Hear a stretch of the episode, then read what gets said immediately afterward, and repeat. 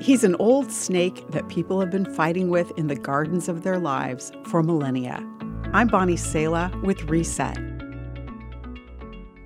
Most of us have a very limited idea of who the devil or Satan is.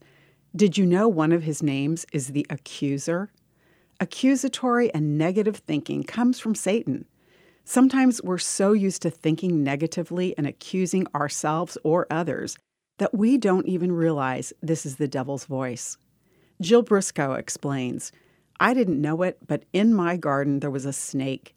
He spoke to me through people I'd known all my life, my friends who lived in the garden too, so I was not alarmed or suspicious. I'd listened to his every word and believed his lies instead of God's truth. Jesus, on the other hand, is called the advocate because he's always praying for us.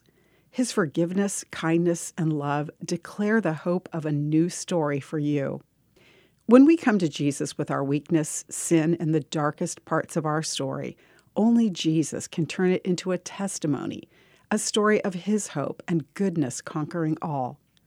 When Jesus returns to earth, the accuser will be done away with forever.